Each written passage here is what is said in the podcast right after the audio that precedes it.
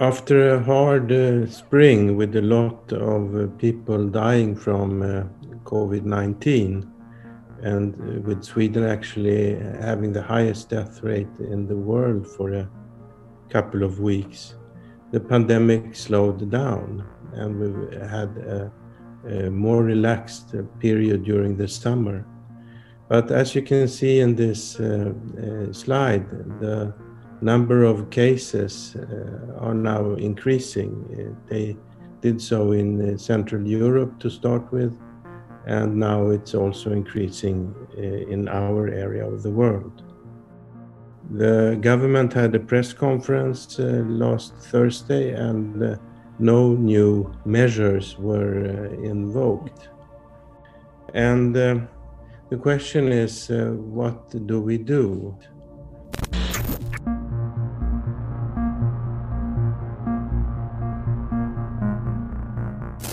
And um, uh, the thing is now that uh, uh, we have, through a coup, taken over the Public Health Agency and have the possibility to build a strategy on our own for Sweden. And uh, to do so, uh, I have uh, gathered my colleagues, Anders Vahlne, Nele Brusselaers, and Jan Lötvall, to discuss uh, what measures uh, should we prioritize in order for the pandemic to uh, slow down further. Uh, we, we will uh, start off by an introductory uh, round, so please say a few words about yourself, starting with Anders Vahlne. I'm um, a retired professor uh, of clinical virology from the Karolinska Institute and a senior consultant at the, uh, of the uh, clinical laboratory of, uh, of virology at the Karolinska Hospital. Uh, I'm now retired, but I'm still active as the director of the Global Virus Network and also of the President's Advisory Board of the University College Dublin in uh, things regarding the National Virus uh, Reference Laboratory in Ireland. Thank you, Nele.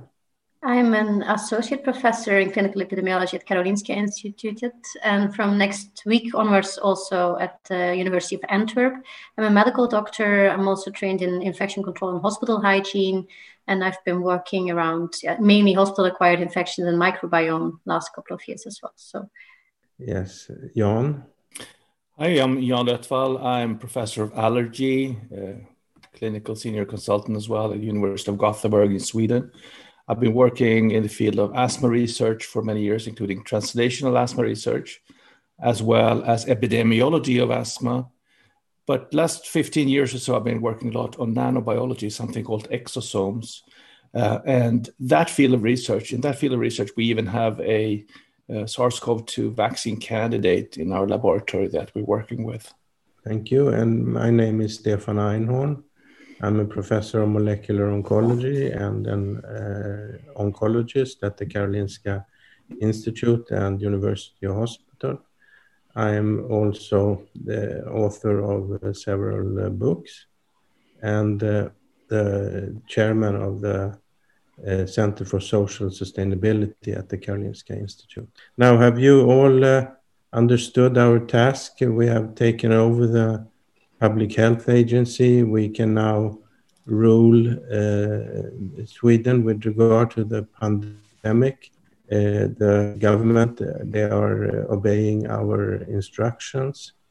And what measures do we take as the number of cases increase and uh, how do we prioritize these uh, measures? And we cannot leave this uh, sunday sofa before we have reached a consensus. Even if it takes a week we will be stuck here together and uh, uh, that is our task for the moment. So let's start by uh, saying what what possible measures do we have what tools do we have in our toolbox that we can use to uh, mitigate and suppress the pandemic who who wants to start Yeah, I would actually start with trying to break the chain. Uh, so limit uh, transmission of the infection. We have quite a few things which uh, in our toolbox which could be implemented quite easily, and we should have the capac- capacity uh, to do it. One of them is mouth masks. Uh, you can, yeah, we even know, okay, surgical ones, those used in the hospital are the best ones, but even cotton masks can help. So in principle, they can be easy implemented. So I would recommend them to be used uh, basically everywhere where social distancing is not possible, especially indoors, like public transport, crowded areas. Another thing I would certainly prioritize is test and trace. So if you and isolate. So if you have, um, yeah, if there is a positive case, even if it's an asymptomatic one, trace the context, test them, and before they're tested, put them in isolation uh, until yeah a certain period is over. If it's seven days, 14 days, um, that needs to be discussed. Uh, but then, yeah, and also preferably test test them, and then yeah, those those two things are already a big way to limit. And then I would also still limit uh, crowd crowds uh, so you don't have um, yeah, big groups together, not for concerts, not in bars, not in discotheques. You can still have. I I I really want life to become normal again. Uh, so I would certainly not uh, put everything in a lockdown now, but just try to find measurements that make life possible and kind of as close as normal as possible. But I want to get rid of this pandemic. Thank you. As soon as possible. Thank you, Nelly. Who goes next? I can go next. so I agree with Nelly that uh, we really have to break the chain of infection uh, somehow. And, and, and testing, tracing, and isolating is absolutely crucial in that process. I also think we should um, try to identify where there are infected individuals. For example, I mean, we still don't know exactly how the infection is spread in schools, but we know it can be spread in schools.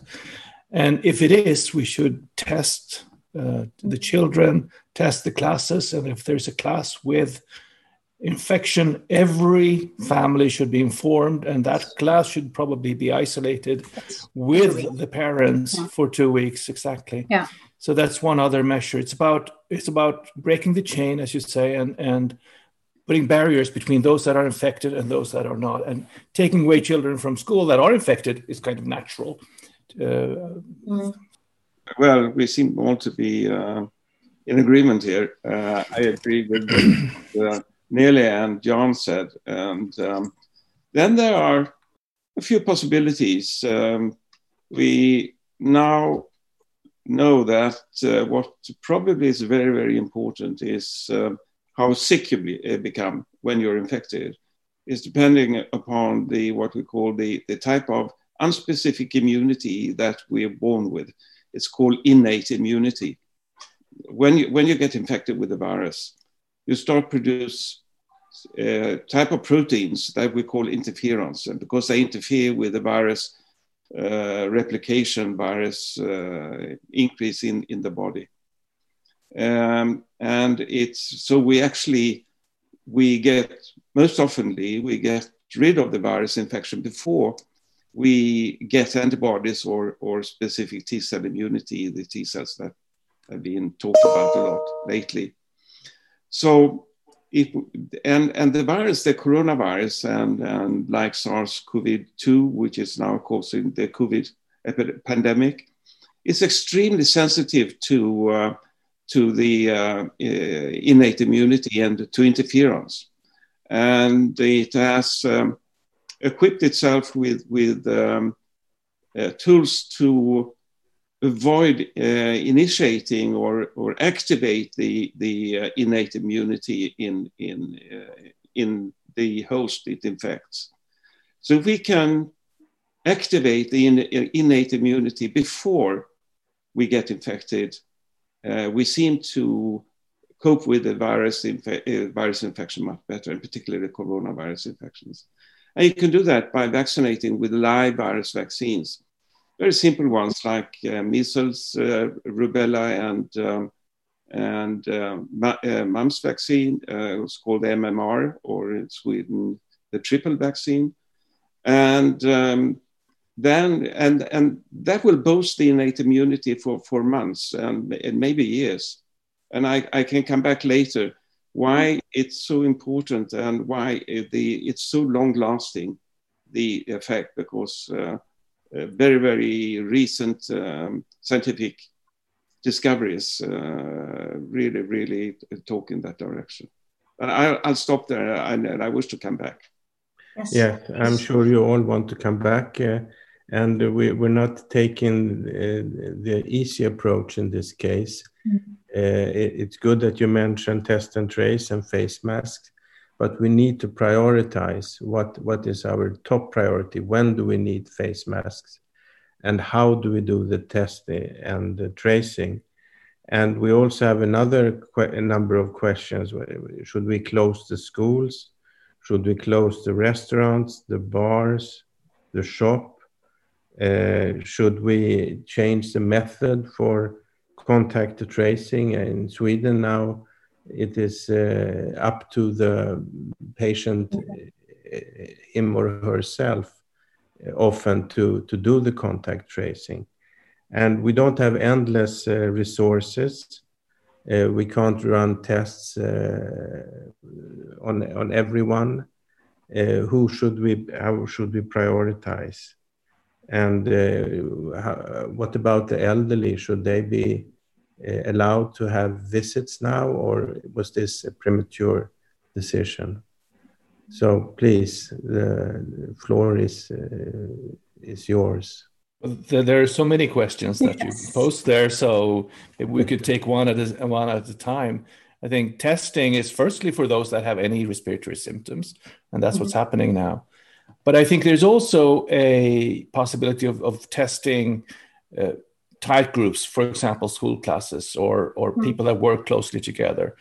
Uh, and I don't know if, if, if much bulk testing has been performed yet in Sweden. That you have one test for a group of individuals, uh, but I think that's an opportunity to test also non-symptomatic. So you have have, have a sam- have a test with ten individuals, and you get a positive uh, answer in that one. You know that at least one is infected, and then you you go in and do the um, um, there's testing. the individual testing after that. So has that been implemented at all in Sweden? Does anybody know?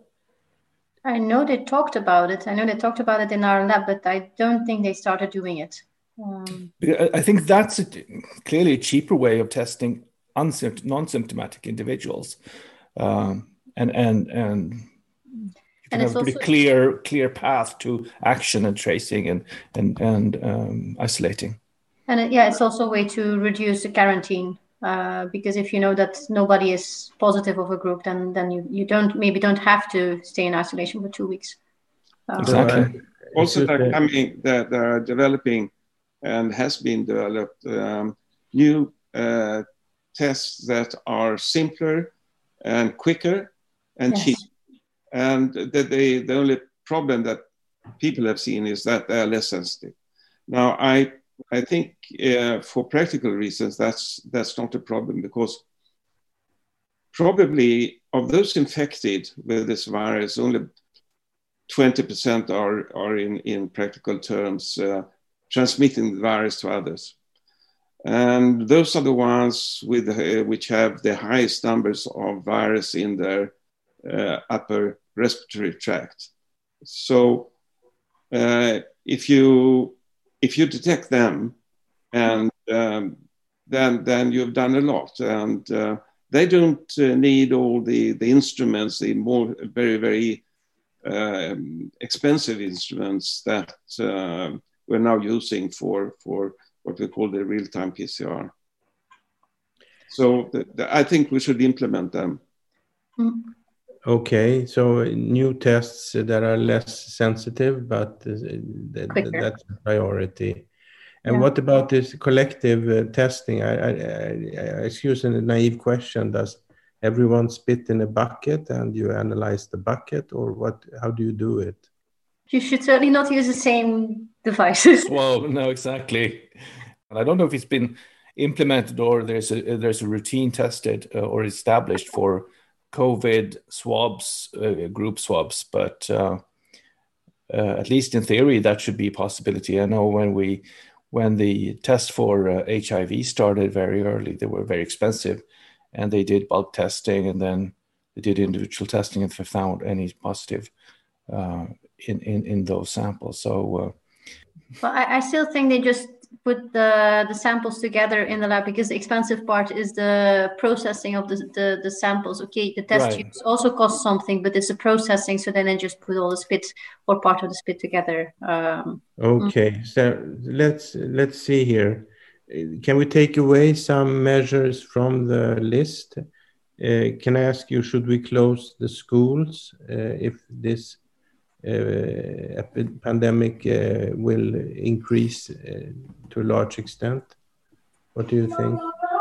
I don't think we should um, close the schools, but like Jan suggested, that if someone gets infected in a class, we could mm. uh, close that class mm. and or isolate the class, and uh, they have to to be schooled at home for for for until for yeah. two yeah.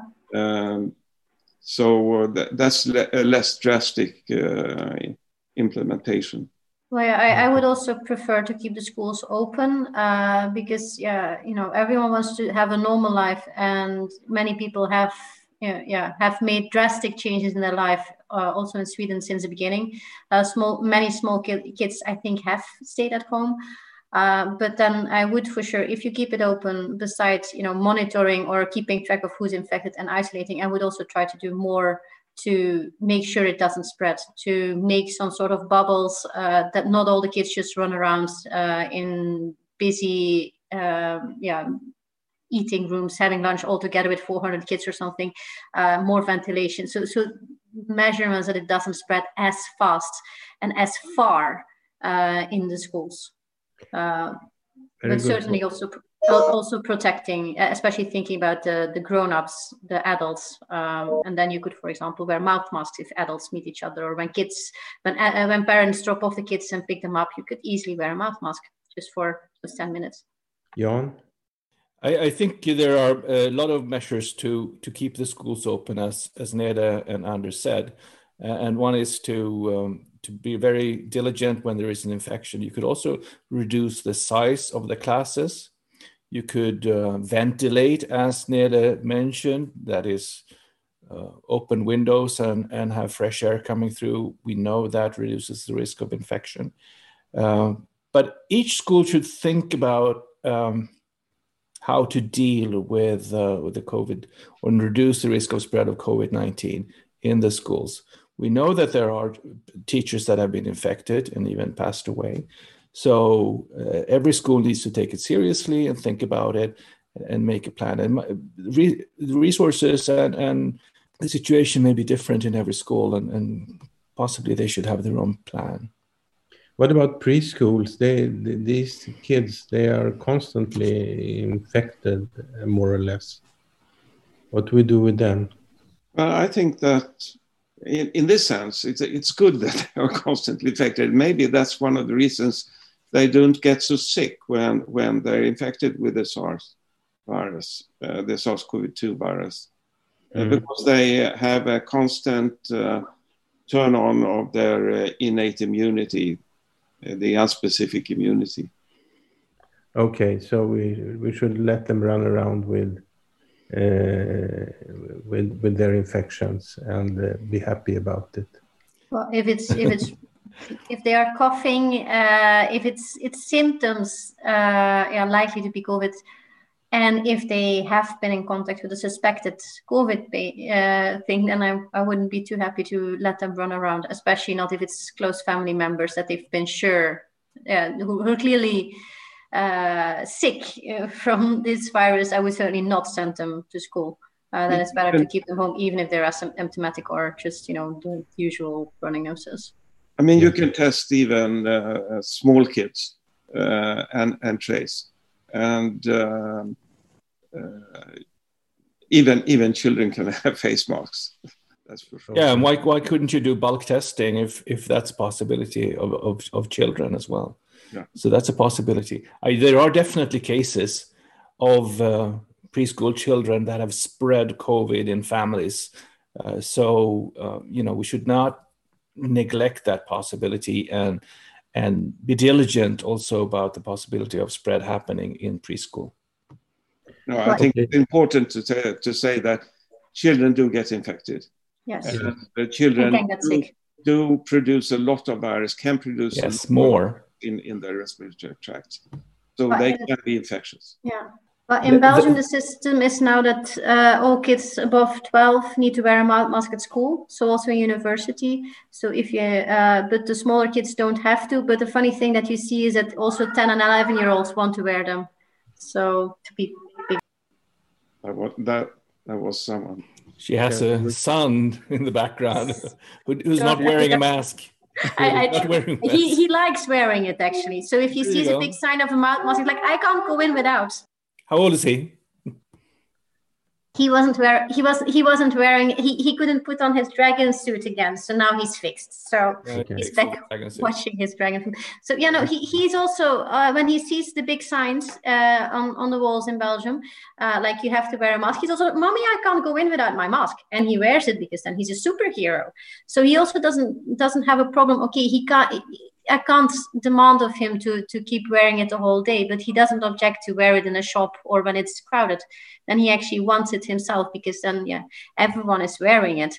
Um, and I know there is a lot of a lot of people are worried uh, in Belgium that wearing the mouth mask in children creates some sort of an anxiety uh, because they are constantly aware. But uh, yeah, you know, if if we can break this pandemic and slow it down, then we get rid of the pandemic. Then you don't have to be anxious any, anymore. And a mouth mask is something that can reduce anxiety by because it also offers you personally protection, and yeah, and keeps you from spreading it to your family members. I think.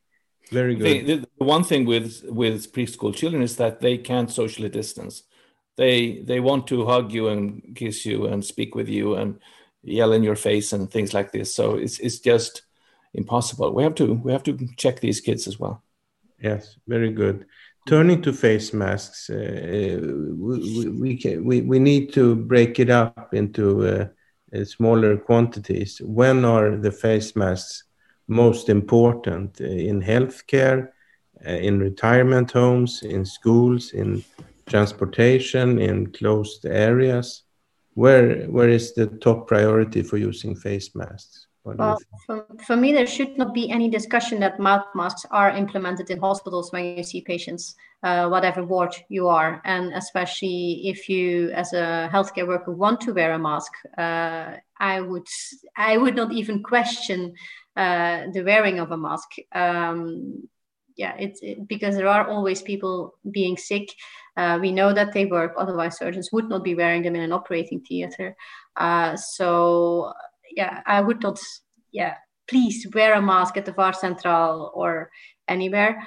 Um, and yeah, I, I would recommend them everywhere where you have close contact with people that you don't know uh, Yeah. and indoors. But we can't we, we- we can't make it so easy for ourselves to always recommend. We have to prioritize. What do you guys think is the top priority with face masks? Well, it's it's definitely indoors in crowded places, as Nele says, uh, and I totally agree that hospital is one of the most risky environments uh, to to spread the virus, and and healthcare workers do sometimes drive a an epidemic. So I think that's very important. Elderly homes, staff in elderly homes should definitely wear it, and they do in some places. I know that. So so that's another other matter. visitors Uh, to elderly homes as well. but Stefan, I don't totally agree with you because face mask is among the cheapest cheapest things we can do to uh, to slow down this uh, spread and create a barrier between the respiratory tracts of people. So, you know, it, not all the time, of course not. But uh, if you're outside, you're fine. But every time you're inside with other people, why not? Oh, yeah, and I think it's it's very cheerful if you have your own homemade masks or you know you have all those fashion ones. You can even buy them from René Magritte and, and other artists that you have your own personalized one. And then it actually, I think it's cheerful. So it just has to be something normal and you easily get your routines of wearing them. So uh, you can wash them. It doesn't have to cost anything. You buy a few, you make a few and uh, reuse them. Okay. Uh, thank you for your input, but I'm running the show. and I want us to yes, prioritize. Boss. There are limited resources. I don't think we can have, if they would implement face masks uh, today, it would still be scarce. And we have to make a priority. The, Anders, what do you think is the top priority for face masks? Well, I, I agree with you about hospitals. And uh, um, but then again, you know, I, I would like to object what you just said that uh, because I think we shouldn't be uh, uh, in, in, in English called fomites, and, and that's uh, uh, when you touch a doorknob or something like that, you, you leave the virus, and then someone else comes and, and touch the same doorknob and, and then put their fingers in the face and get infected. I think that today people don't think that that's a major way of how the virus is spread. And if you take face masks, even the, the simple ones, the, the uh, uh, you buy in, in the pharmacies, uh, uh, look like paper, but they are three, three layers anyway. And you can reuse them. I mean, if you're not infected yourself, very limited amount of virus will, will actually come to that. I mean, uh, it, it, it's, you don't you you don't throw away your clothes when you've been around, uh, you know, in in public and uh, close contacts with other people. And the same thing I would say would go for these uh, cheap face masks. When they do get a lot of viruses when you're self-infected, but then again, you, you don't infect yourself, or already infected. So I, I would say I'm, I'm reusing my, my cheap mask as well. Yeah. Okay, very good. Let's uh, turn to um, the question of restaurants, bars, and shops. Should we close them? No. Uh, that's that's one of the the most difficult questions. I think oh. we know that in some countries the bars and pubs and and late night drinking is one of the biggest risk factors of spreading the the virus. Um, and when you drink and you're outside and you're with friends, you're probably louder. We know that screaming or singing and things like that actually increase the spread of uh, the virus-filled aerosols. So I think it's a tough one. Uh, I I would certainly not go to a restaurant right now, uh, especially not a crowded one, maybe outdoor one. But uh, I, I I would if if we get a starting of a of a proper curve that is pointing upwards, closing restaurants is probably one of the first things I would suggest. I also didn't go to any restaurants uh, since between March and, and August when I was in Sweden. I went now twice in Belgium and I actually felt safe because when you uh, enter, there's a list. You can write your name down. So if you know that anyone in the restaurant has tested positive, you will be notified. It wasn't even, I think, one third of the normal uh, occupancy. Uh, you were you needed to wear a mask when you go to your table when you're eating of course when you're with your little group of people you don't have to wear it. If you go to the toilet you wear your mask again. The waiters are wearing it. And also at the entrance like in in all the shops there is hand alcohol so you wash your hands um, so i actually felt at ease i would not feel at ease to go to a restaurant in sweden and i so, so if you look at the UK, right, they the the one of, of the core culture things there is go to the pub. And mm. opening of the pub was actually uh, something that has really increased the spread of the virus mm. in that country. And and um, you know, if you if you can have strict uh, ways of of controlling the restaurants and controlling mm. um, the the crowdiness of the restaurant, maybe it's possible to keep some open. But the measures that have been done so far in Sweden have not kept the no. spread in restaurants down at all. No.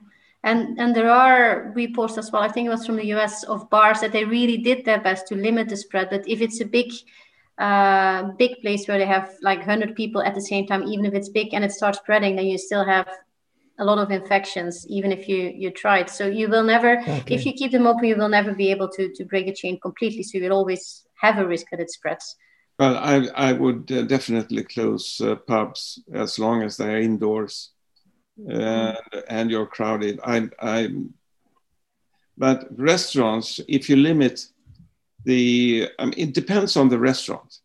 I mean, if it's a high ceiling and uh, the tables are far away from one another, good ventilation, and, and good ventilation, that that's that's one thing. But I mean, small cozy restaurants with lots of people. Mm-mm. What But about shops? Sorry, Shops, should they be remain open? it depends Yeah. on the shop, I would say. In the in the groceries, I mean, normally it's uh, the very high ceilings, uh, not all that much people, and uh, if- and maybe you can limit the number of people that can be in the in the grocery at one time. But if you take a smaller shop, I mean, first of all, I, I would I would uh, make it um, mandatory for all the people working in the shops to wear face masks. And and you can also just you know the people entering into the shop. yeah let them let them stand in a line with a meter and a half distance and then just enter them one by one. And then instead of you know that they would be in a line in the shop they're now in a line on the street. So you have less people at the same time. And if they then wear mouth masks there shouldn't be any problem uh, of, of transmission because a mouth mask will keep everyone safe. Plus the door is open because everyone is going in and out That's how shops shops in the United States have done, right? They require masks because they don't want uh, to be responsible for any spread in their shop. So they require masks on everybody, including the staff member, and they limit the number of people in the shop according to whichever local regulations they have. And and as you say that, near, near the queuing outside is is ju- is much better than queuing Yeah. inside and being crowded in front of of the uh, And cashier. one one thing they they ask in Belgium as well, Belgium as well, is that they use trolleys, and because then you always have you have the trolley in front of you, so you always have some sort of a distance as well. And in some shops, they also made the the IKEA thing, how you know that you have to follow the same path. So even in smaller shops, you can't just you know walk around. So they they really ask you to not linger around in the shop, only stay there uh, for the time you need. Uh, I know in Belgium they also had a time, I think, for the clothing shops that they limited that you could only go shopping alone, but that was really bad for the economy because people don't want to go shopping without their friends or without their mother or, or something. So they they removed that, uh, but then they still limit the number of people in a shop at the same time. Okay, then- so- thing happened in Sweden, actually in Båstad, a small small town in in on the Swedish west uh, west coast. Uh, the off license Systembolaget uh, really limited the number of people, and you had to queue outside if you wanted to get in. If there were too many people inside. Okay, but I, I, I, I- I believe that closing shops is not the top priority at this stage. What about visiting the elderly?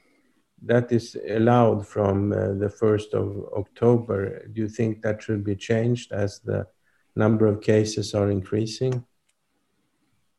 I would keep a list of who visits. So if someone is positive, that you can track them down. I would uh, wear, yeah, recommend mouth masks for people visiting them uh, because then they can still visit them. And uh, but then you know that the risk of the visitors infecting the elderly is lower.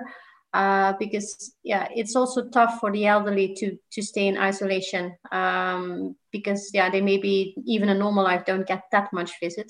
Um, so it's important that they are seeing people. Uh, but then I, I would try to control it that it's also no big parties um, in the elderly homes. Uh, and yeah, especially not people with any symptoms of, of colds uh, that they, they should certainly not go in um, for sure. Okay. So, you- so uh, I, uh, yeah, of course, you should you should definitely not even allow visits of anybody who is infected. Um, my belief was that most of the infections in elderly homes came from staff to uh, the elderly and not from visitors to the elderly. So, from my perspective, it's been a little bit not very logical to not allow any visit visitors to the um, to the elderly homes, whereas the staff staff can change on a on a daily basis almost. So, uh, but implement implementing masks both on visitors and on staff members in the elderly home I think is a very high priority. I read today there was an increase in the number of cases in elderly homes in Stockholm uh, already. So that's um, something that we should be very much aware of right now. Okay, so we, we don't uh, we, we allow visits to the elderly. Uh, that is not an issue. But in a limited way and in a controlled way. Absolutely. Do we close the borders if the number of cases increasing? Is that a top priority? No, I mean, if, if the number of cases in Sweden are increasing, uh, we should, of course, implement strict and careful uh, transfer of people between countries. But that's from Sweden to other countries. We should have safe travels, and and uh, there, I think number one priority is face masks and and um, uh, and implementing them both in the airport and and transfers and the planes, of course. I would still discourage, no official recommendation, but I would still discourage traveling abroad for holiday purposes. Uh, many people do work abroad or have family abroad and need to travel. So that's, of course, yeah, more essential travel.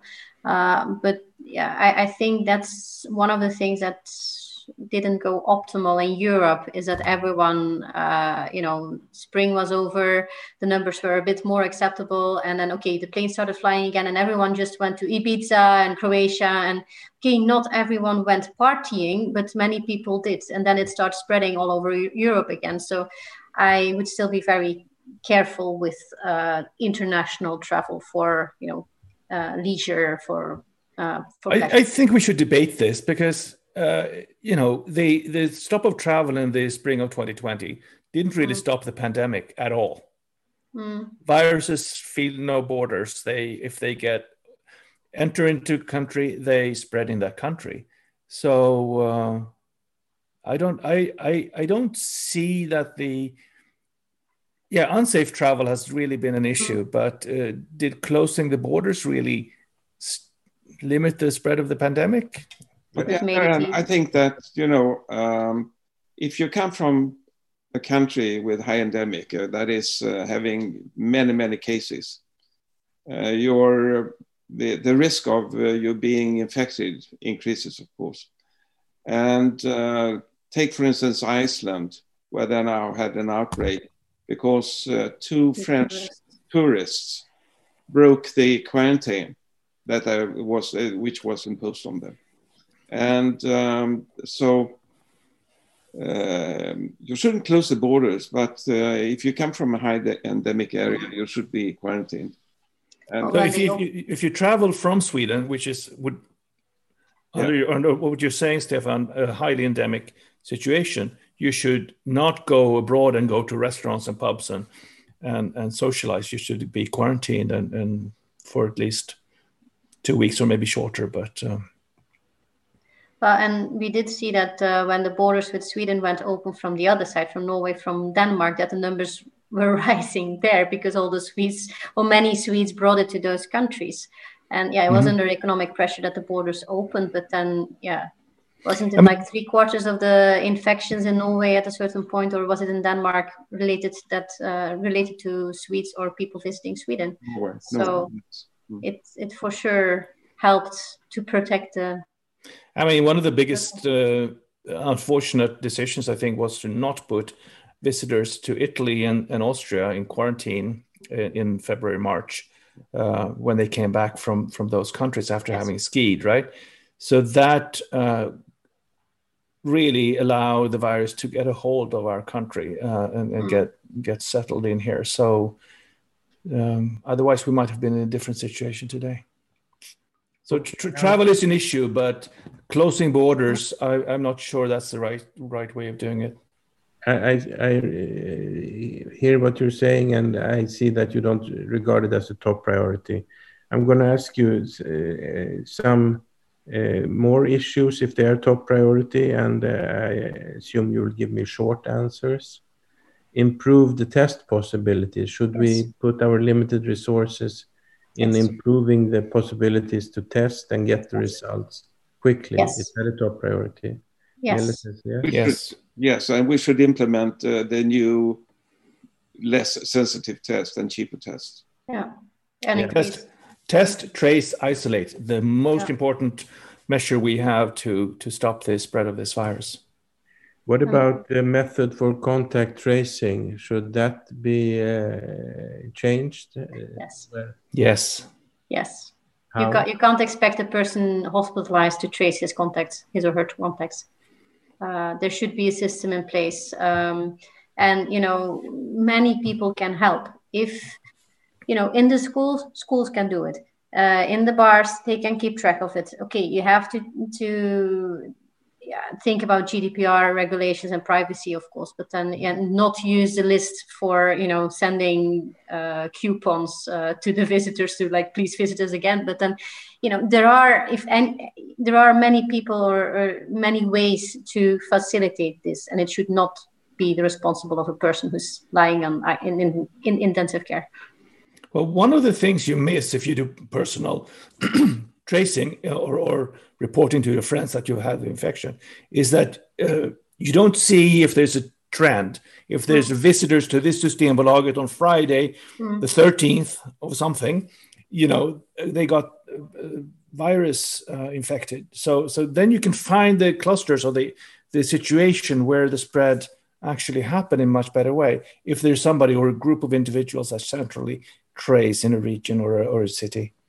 Well, everyone everyone has a smartphone, and I know that there are apps basically not collecting any personal information, mm-hmm. but just kind of keeping a track. Like, okay, you've been close to a person like for longer than yeah. I think you need that they say like 10, 15 minutes or something. Then you get some some sort of a warning signal. Those things are there without big risks for privacy. So, especially in a country like Sweden where everyone has a smartphone, it should be something that could be considered as well.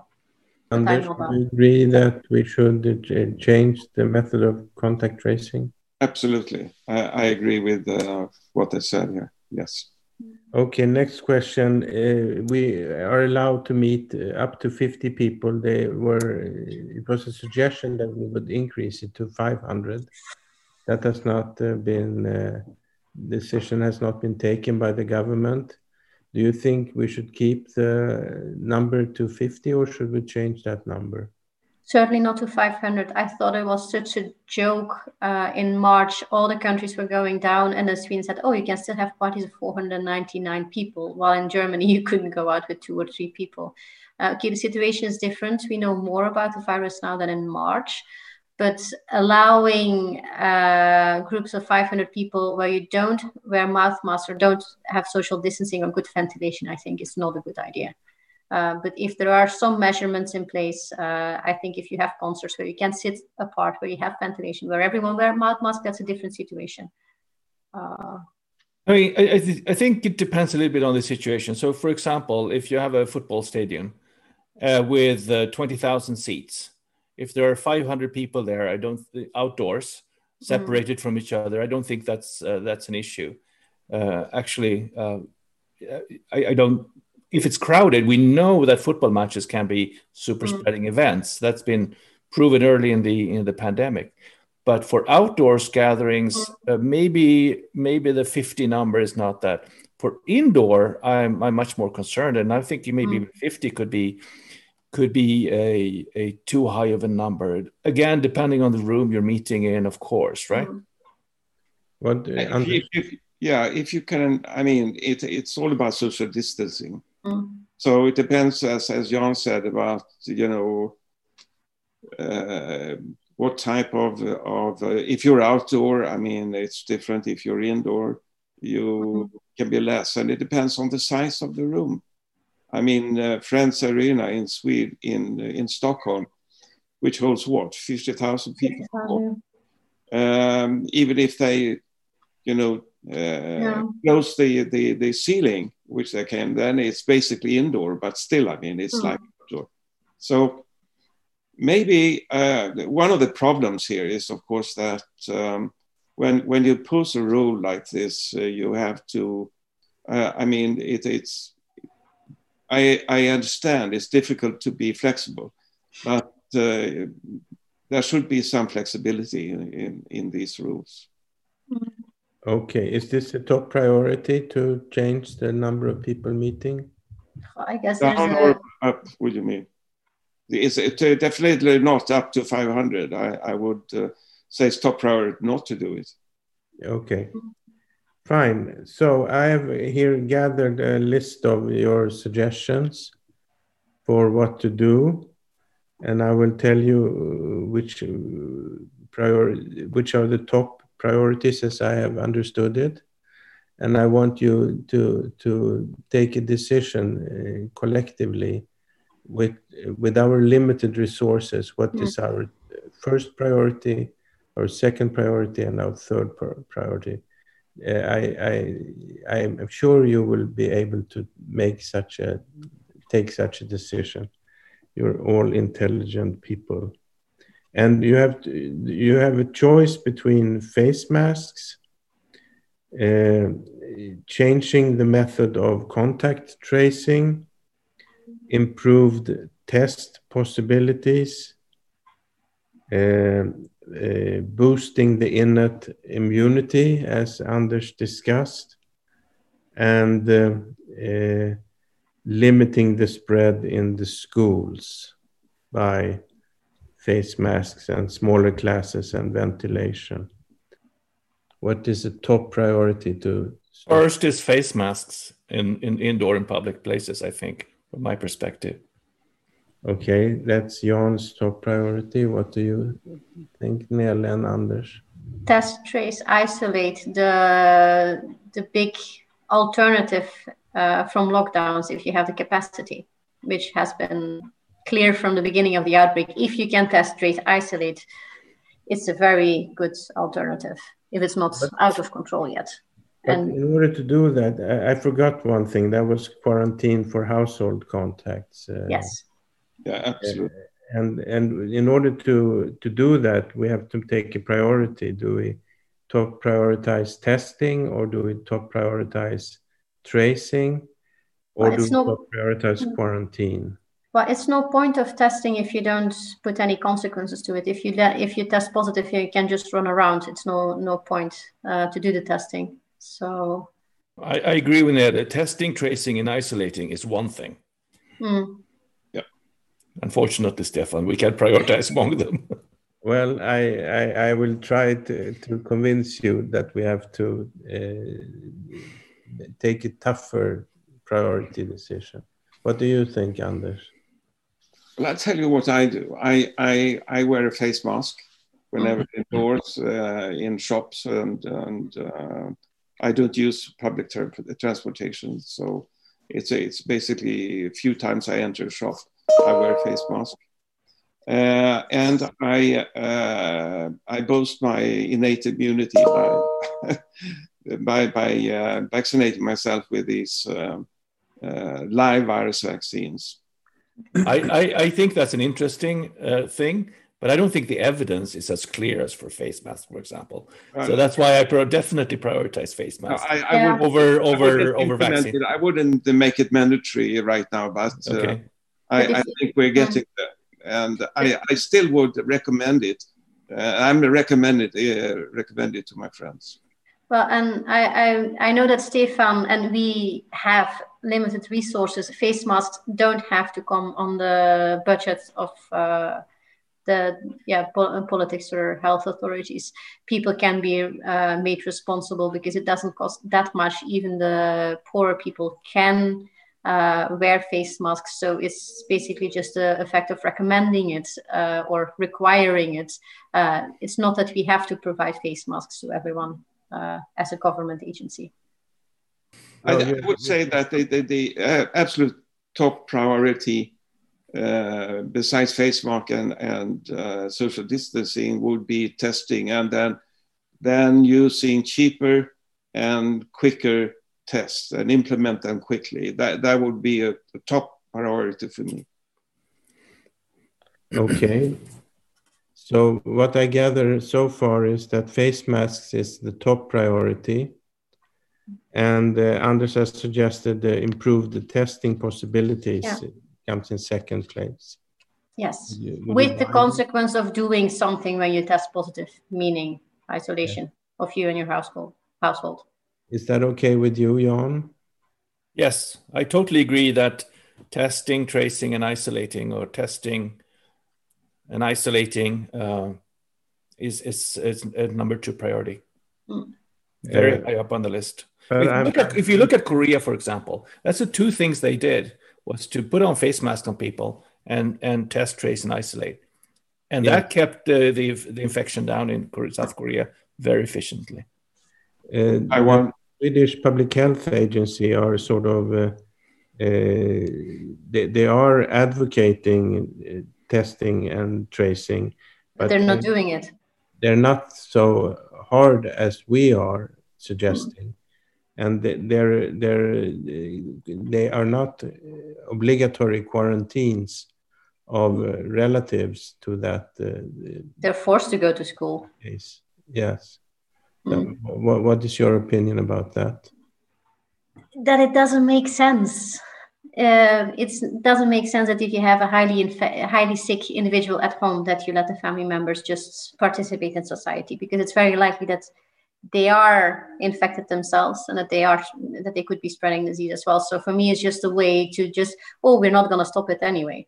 So I I, I, I agree. Uh, there's a very high risk of spreading the dif- infection in a family situation or in a household. It depends. On, the risk is, of course, very different in different types of houses. If you're in a small mm. apartment with a lot of people, it's higher risk than you're in a big building with a few people. I, I know families that have had cases of, of COVID 19 and saved their family members by being isolated in a separate room and wearing masks and so on. So, so it is possible, but the risk is so high. I would definitely keep family members um, isolated together with the sick ones. Mm. But I mean, then there are things you could do in the home to reduce the risk of spread in the home. So, I, I what I hear you saying is that uh, quarantining household contacts might be more important than uh, the, the contact tracing to mm. find out who, who they have met. Yeah, because mostly you do have a very close contact with your family members, and the, your contacts that you met might not have been as long and intense. And quarantine also children. I mean, it's, yes. uh, it doesn't make sense that you send your child to school if you have to drop them off and pick them up and. Uh, Okay, so I have a list here that I put forward to you as a suggestion as for our priorities with regard to the pandemic. And remember, we have taken over the public health agency and we are the ones deciding just at this moment. And our top priority is face masks. Our second priority is improved test possibilities perhaps uh, new test uh, kits that uh, are becoming available. Our third priority is quarantine for household contacts, and other close contacts, yeah. including children. Mm-hmm. And our fourth priority is uh, improved uh, contact tracing. Would you agree that this is our consensus? Yes. I mean, there, there are other things too, but um, yeah. it's a start. Yeah, every little step that you uh, take to reduce the spread of the virus is an important one. And if they're not costly, you know, if they cost nothing, basically, of course, you should try to implement them. But uh, with the limited resources, as Stefan very diligently uh, pointed at, uh, I think those are the four most important uh, things to look at, and I agree with them. And from an organizational perspective, I would also invest in clear and accurate science based communication that the public is well informed and not just hushed down, oh, everything is under control. But just we are, we are, the, we are the. Yes. So we will do that. We would, we just do that because yes. that's part of what we do. And yes. no one has uh, suggested we go into a lockdown. And now, of course, no. lockdown is a very unspecific term. At, mm. uh, I noted that none of you are suggesting we do a proper lockdown when we close the schools and we close the shops and we are not perhaps allowed to uh, go further than uh, a few hundred meters from our uh, neighborhood and but none of you was suggesting this not under the current circumstances if there's a even worse situation than than there was in the spring. Maybe maybe should be mm. off the curve is steeper than it was in the spring. Mm. Um, then I, I would be closing not... school should should be considered. Yeah. And I, I, if if the situation goes out of hand, I would also not go for a national lockdown because you know if you are in Skellefteå in the, or somewhere in the middle of the forest, you don't yeah lockdown. What does it mean? Uh, but you, it could be something which is useful in the cities. Uh, but then yeah, if it goes out of hand in Stockholm or in Göteborg, then you can consider it there. But let's just hope that it doesn't get that far. I mean, we know so much more now than we did yeah in, February and March, and uh, we should take advantage of that knowledge. Mm. Yes. Uh, and in, in the in, at that time, I, I, really advocated lockdown. Yes, we, we didn't know. For Stockholm, for sure. Yeah. Um, also because the things were not set up yet. They didn't. Yeah, you know, the testing needed to be scaled up. Mouth masks, all those things were not, you know, available in many countries. So they didn't really have a choice if they didn't want to have to, yeah, and uh, yeah, limited healthcare uh, capacity. We, we didn't know how to treat the disease properly. We've learned, uh, mm. together with many other countries and, and, doctors all over the world, how to treat the disease um, more efficiently. We didn't know what the long term effects of the disease is. So I definitely think it was the right thing to do would have been to, to do a lockdown, close the schools, uh, and and uh, work from home for everybody, anybody that can do yeah. that. Wear face masks and so on. Already in March this year, that month has passed with a number of them after it. So, so that's maybe maybe too late now, but um, we shouldn't exclude it as a possibility if it happens. If something, it, it feels now that that the whole situation in Sweden, you know, some people were indeed in isolation, like most people of the the VetCov since March.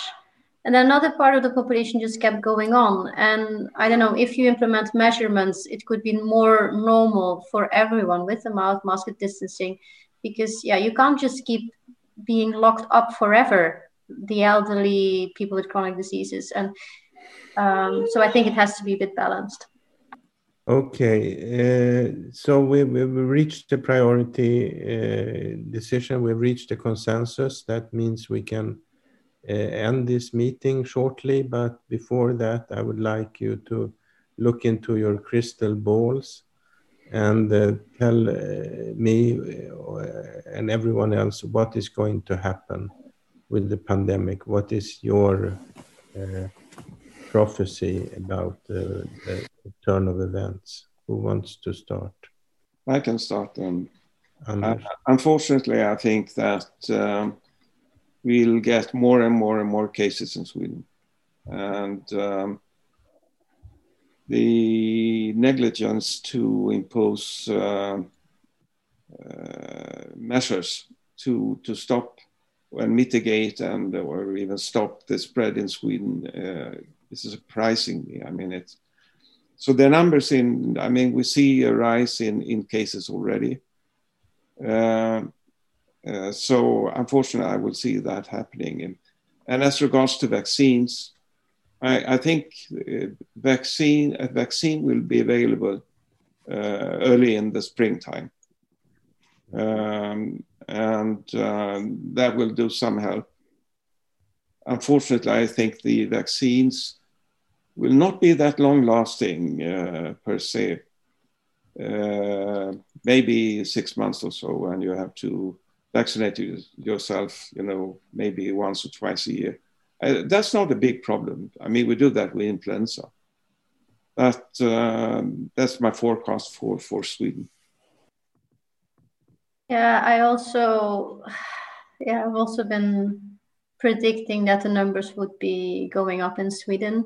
Why wouldn't they? It's the same virus as in other countries. Um, I personally, as a Belgian, I think it's so frustrating because Sweden basically had all the tools in hand geographic location, low population density, a population who listens to the authorities, uh, you know, testing capacity. You know, they had so many resources and they had all the tools in hand to, you know, limit this outbreak compared to many other countries, and they didn't.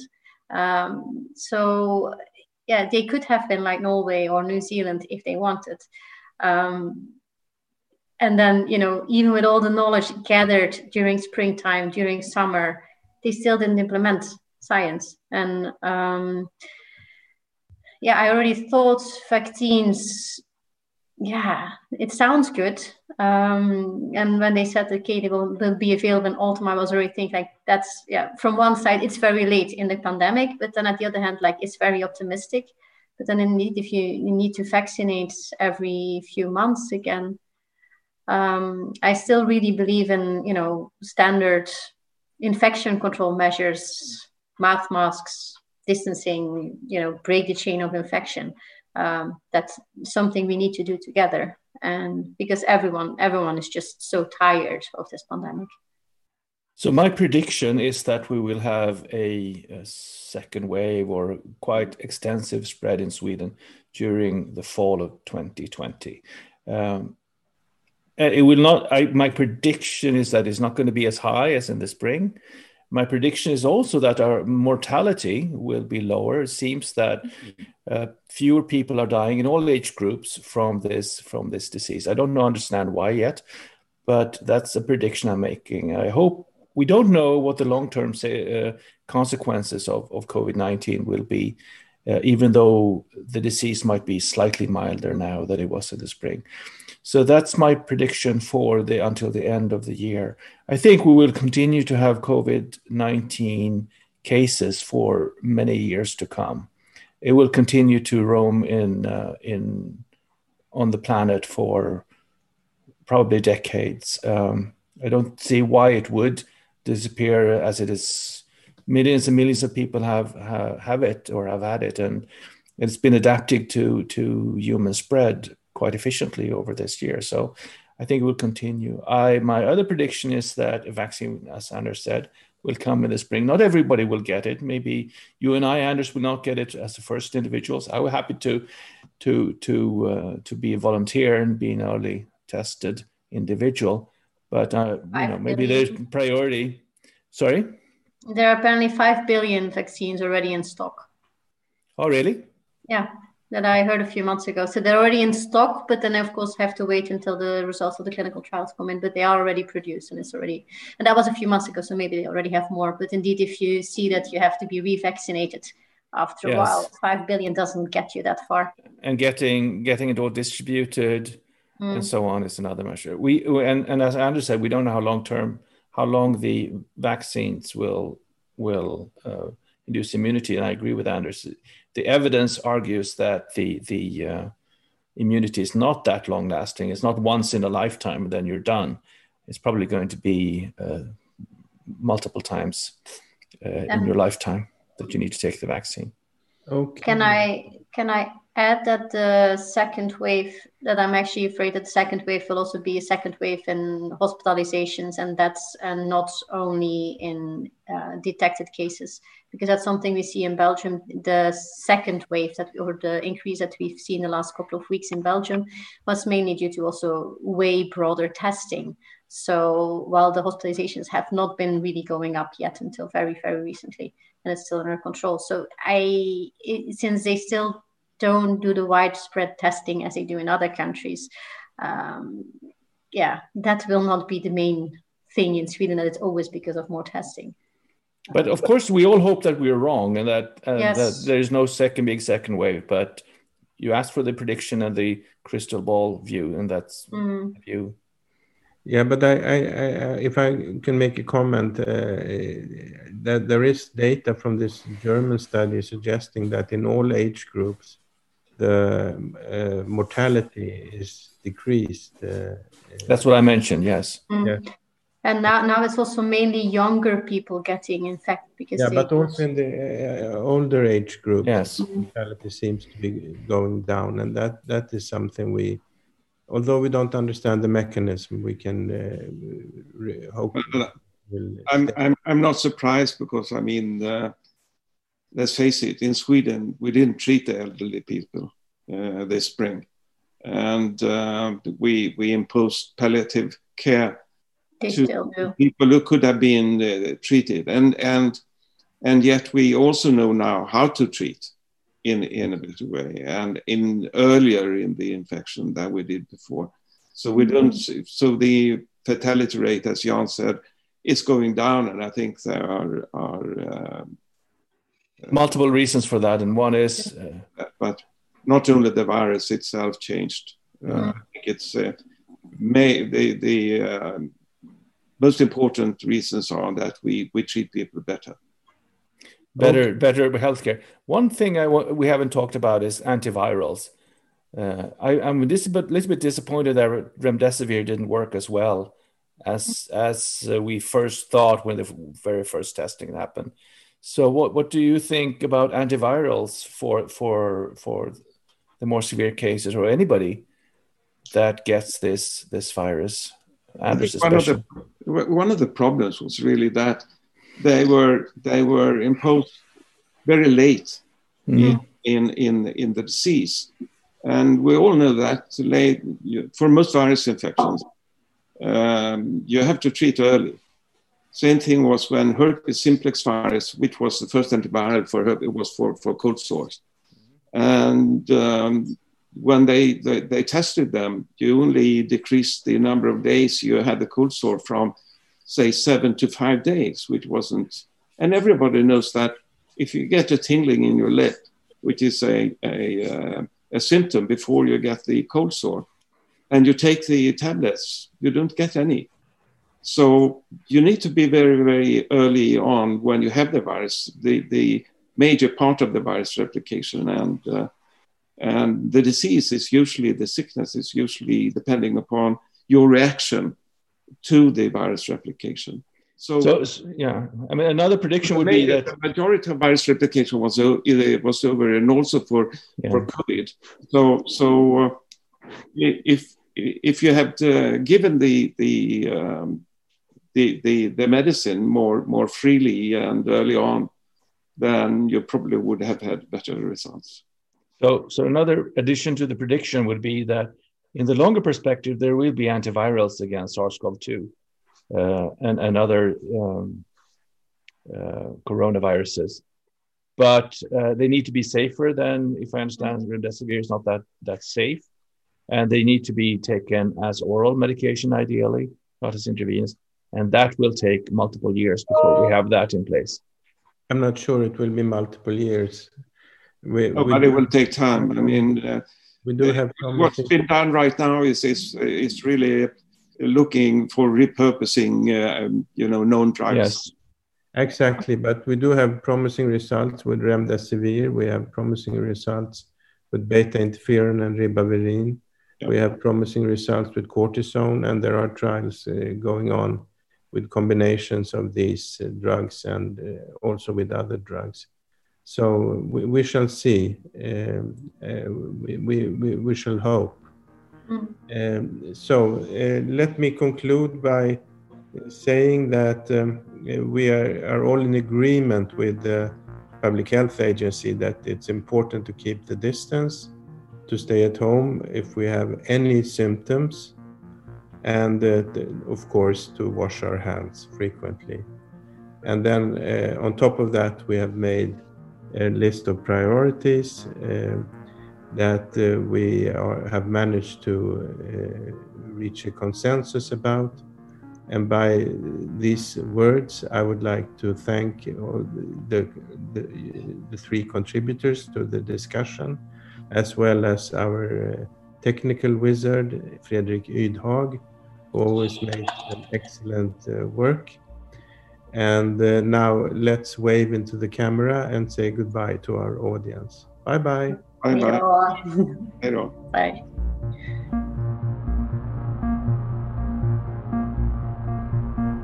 bye.